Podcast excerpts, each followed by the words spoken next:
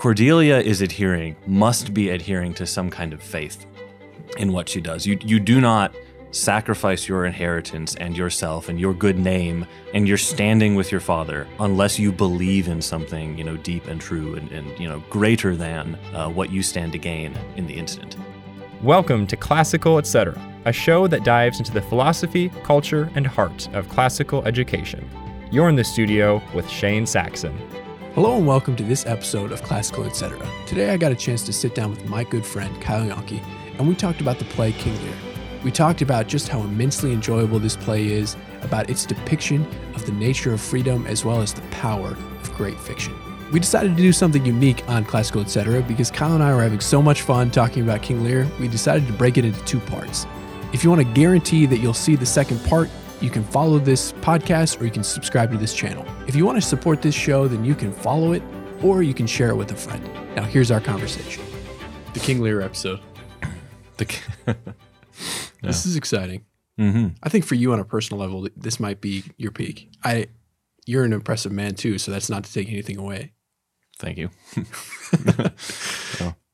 So to to talk about classical education and Shakespeare, they often go hand in hand, but I think it's helpful to articulate why that is. Mhm. And for me, I have a, very particular vision of why Shakespeare and classical education ought to be always in the same conversation. And I think one way you could talk about classical education and the project of classical education is the project of equipping students to enjoy what's good, true, and beautiful throughout their life, to give them Mm, mhm. the tools to access the good life, and your joy is not complete without the bard. Mhm. Would be my argument. Yeah. Um, so this conversation, as we talk about King Lear, you've said it's your favorite play. Uh, yes. Yeah. To to teach, I think it's my favorite play. Yeah. When we talk about it, one of the things that we, you know, just in conversation when we bump into each other during the summer, when we, you know, we just like talk about the ways we enjoy this book, and it's like a really fun conversation every time. So that's what this conversation will be: is talking about how we enjoy it, and I think by extension, that gives people on ramps onto a text that is difficult. When someone tells me, when my high school students tell me they like Shakespeare, Mhm. I think they're dishonest. a lot of times not on purpose, probably, but Shakespeare's text is difficult, and to actually enjoy it takes a lot of work, um, and it takes some imagine imagination and it takes some experience. Like Mhm. I didn't enjoy him until people who were older and wiser than me, Yeah. gave me eyes to see things that I had never been able to see before. Um, So that's what this conversation is, and I've really enjoyed digging into King Lear this last couple of weeks. Um, tell me about your That's great. your Yeah. relationship to this text. No, yeah. I, I mean, I had the, I yeah. I never. I was never a big Shakespeare fan in high school.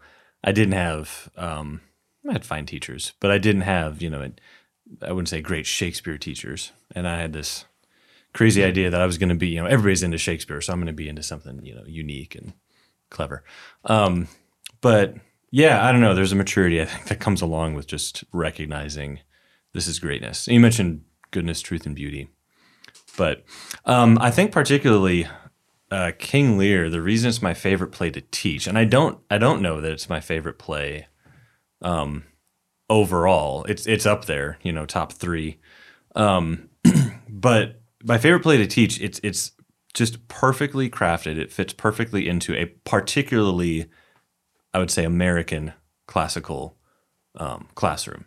It just the themes that it touches on, the the things that it deals with, um, are tailor made uh, to to match the considerations of being, particularly I, sh- I should say, upper level um, high school classroom.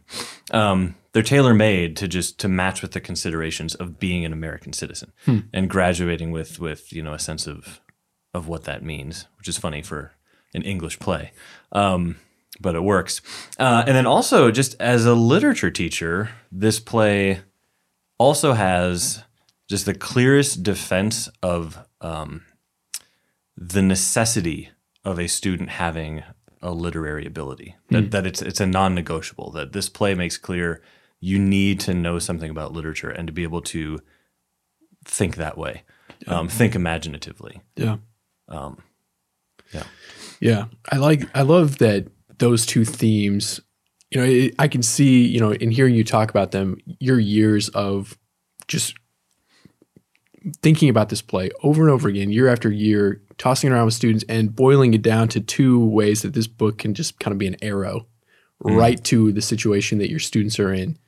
And I think a big piece of that is your having been exposed to it for so long. And that's a that's a big passion for me with Shakespeare is trying to when I'm talking to friends who haven't been able to get into it, um, or people who haven't had the same like just fun experience with it that I, I've had, I, I'm very passionate about trying to share with them.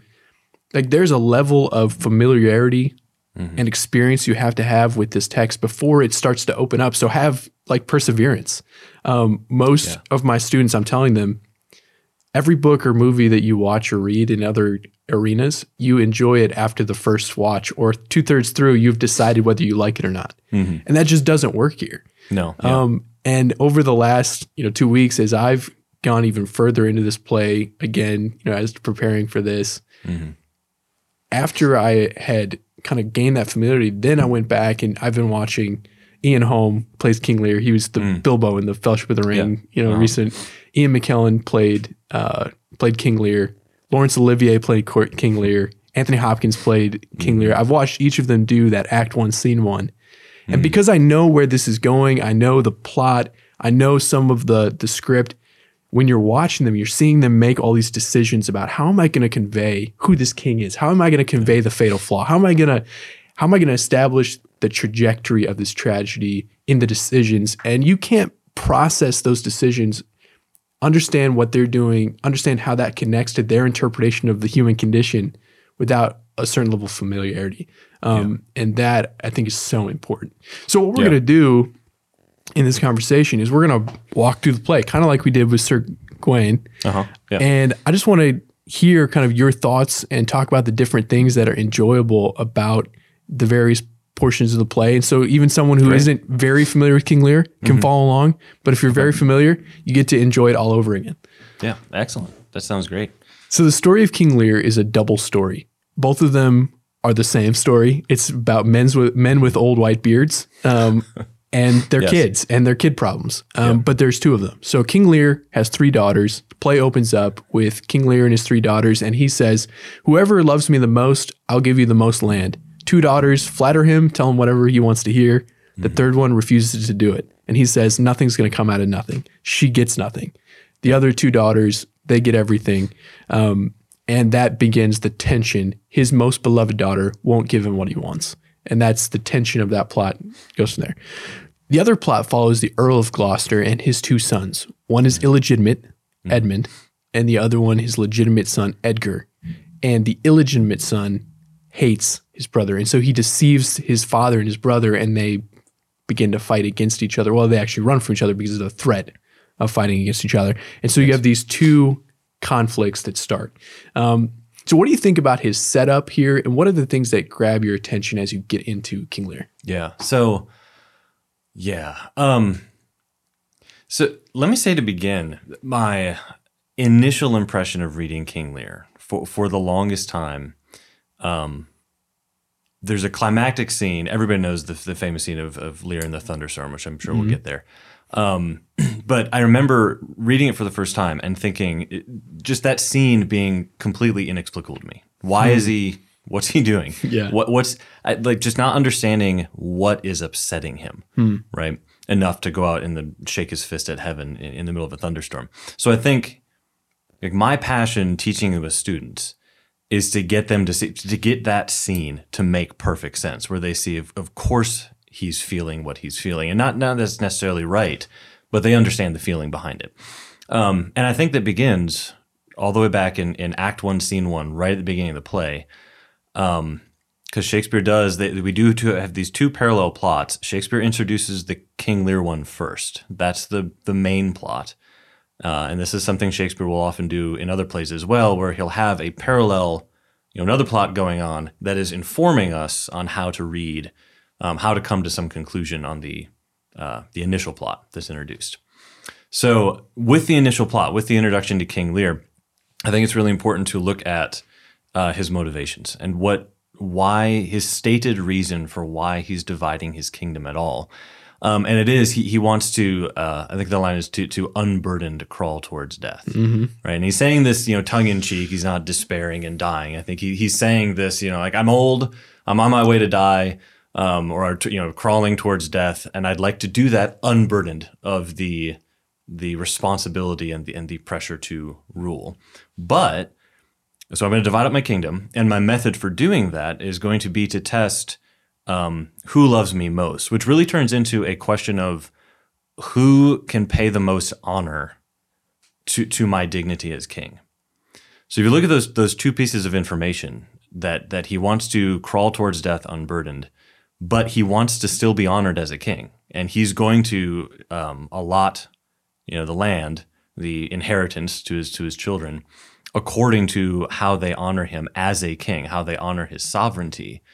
Um, you get a really interesting picture of a of a king who wants to be celebrated as a king, but who doesn't want to carry the responsibility anymore. He he just wants the honor. Yeah. He wants the dignity. Um, and it immediately it introduces an interesting question of human dignity. That that where where is that line? Um, I like to to say it in terms of personal sovereignty. That sovereignty over one's person, sovereignty over you know how others look at them and think of them and treat them. Um, where is that line for a human being between you know how far does our dignity extend? How far does our personal sovereignty extend? Uh, which is also really a question of, of liberty, and, and that's what I mean when I say it, it. It matters so much to American high school students. It's like, what's the limit of that liberty, of that, of the sovereignty that you will have as an American citizen when you graduate from high school? Um, you know, what what exactly does that entail? What are its boundaries? Yeah. I have two thoughts on this that are interesting. So I think your question about what is causing him to get to the point of the storm Hmm. is a really interesting question because if you look at Aristotle's classic genre of tragedy, you hmm. have Fatal Flaw and then Peripeteia, his movement in Change of Fortune. And people would say the classic example of Change of Fortune is him going into the storm. But your point is hmm. is more important, and that is that's the form. But what is the who is the character? Mm-hmm. Yes, Shakespeare is following this form, but he's not following it for the form's sake. He's following it to give to to give us something about who this character is. And the more important question is what is the flaw? And that's what that's what drives him. Um, and uh, the second point, and do you agree with that?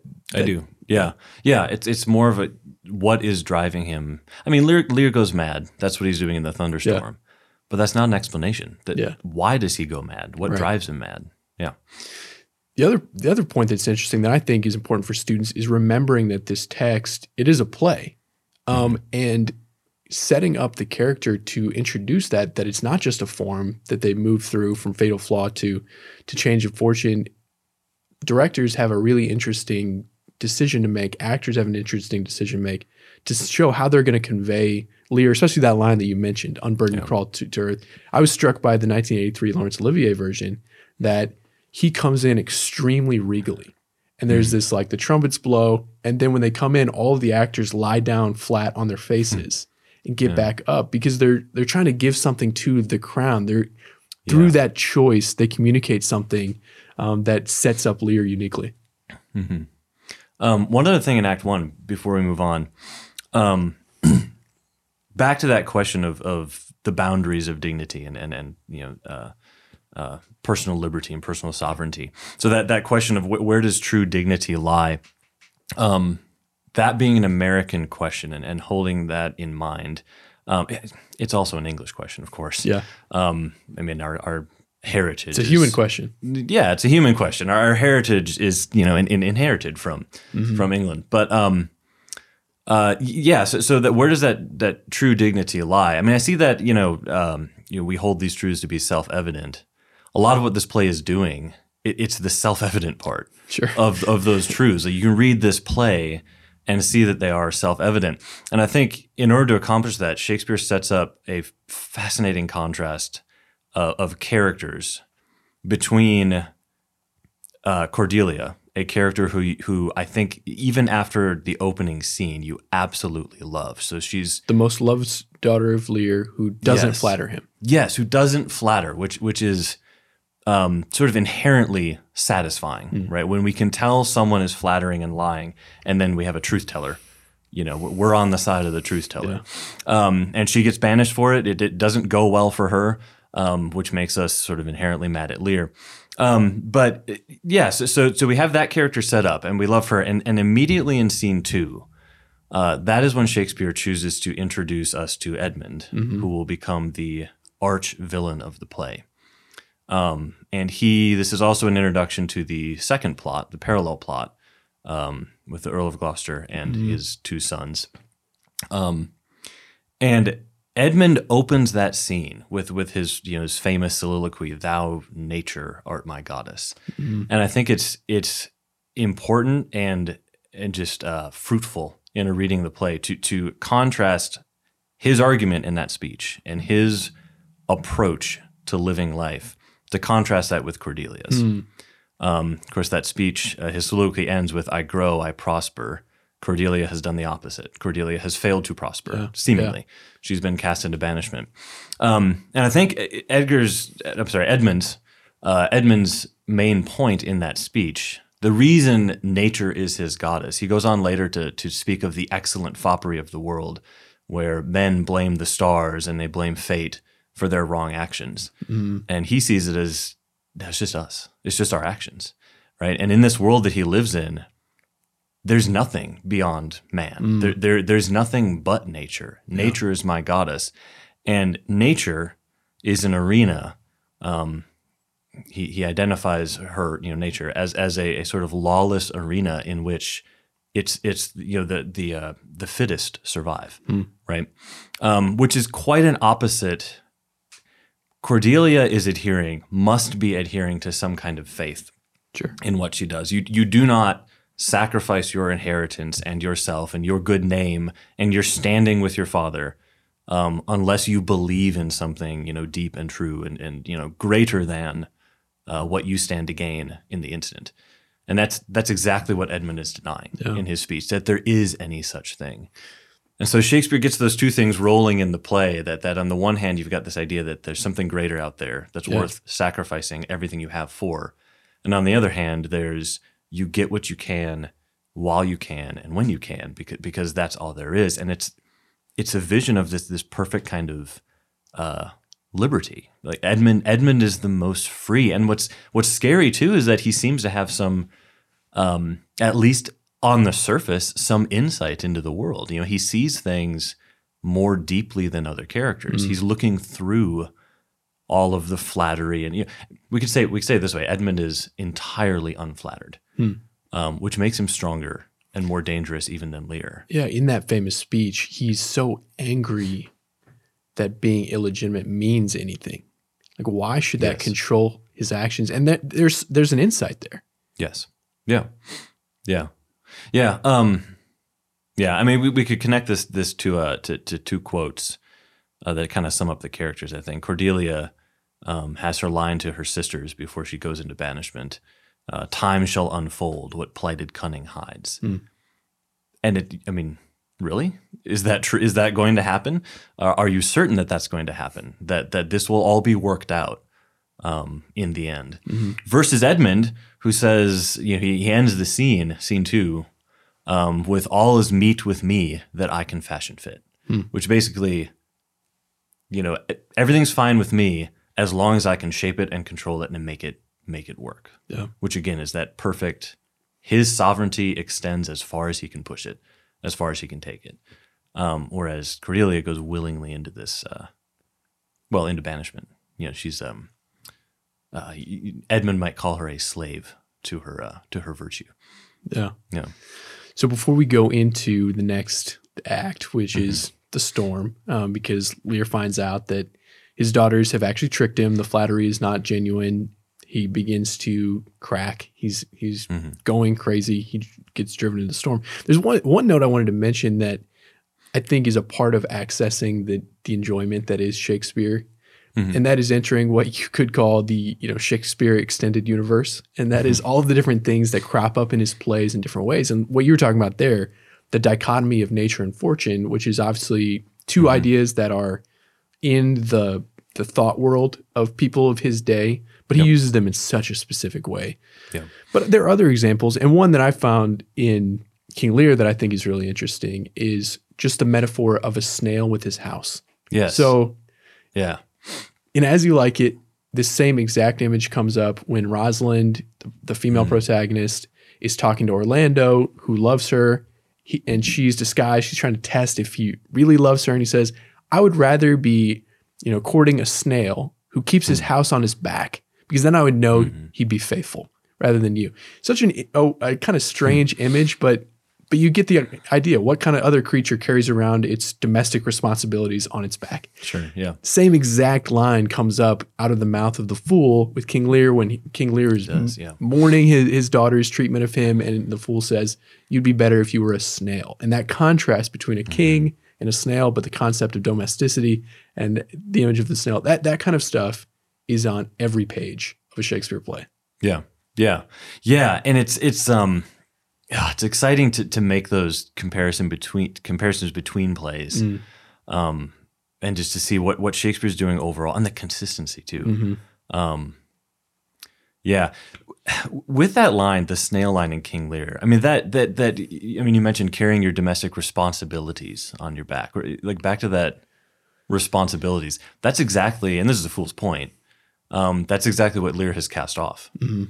Um, is his is his shell, and and the fool um, points out to him the fool who I mean I read him as he- he walks around as Lear's mirror Yeah. through the whole play, just showing showing him who he is, showing Lear who he is, um, until Lear finally comes to see. Um, but yeah, so, so that that you know, telling Lear, you know, the fool communicating this idea to Lear that you're a snail who's laid aside his house, Yeah. which makes you vulnerable. You, Yeah. you know, weak and small and vulnerable, um, and undignified. Yeah. I might add too. So. Yeah, and that's I mean that's that's uh we're you know we're one step closer with that idea to um to the thunderstorm that's coming. Thank you so much for listening to this episode of Classical Etc. If you like the show and would like to stay connected, consider subscribing on Spotify, Apple Music, or wherever else you get your podcasts. We greatly appreciate any support for our show and ask that if you liked the episode, consider leaving us a positive review and sharing it with a friend. A huge thank you to the Memoria Press Podcast Network for hosting our show. Be sure to check out all the great podcasts there. As always, I'm Shane Saxon. Thanks for listening, and I'll see you next time. You've been listening to the Memoria Press Podcast Network, providing a classical Christian perspective on the world of education. To learn more about Memoria Press, visit memoriapress.com. To connect with us, follow us on Facebook, Instagram, and Twitter. Thanks for listening, and we'll see you next time.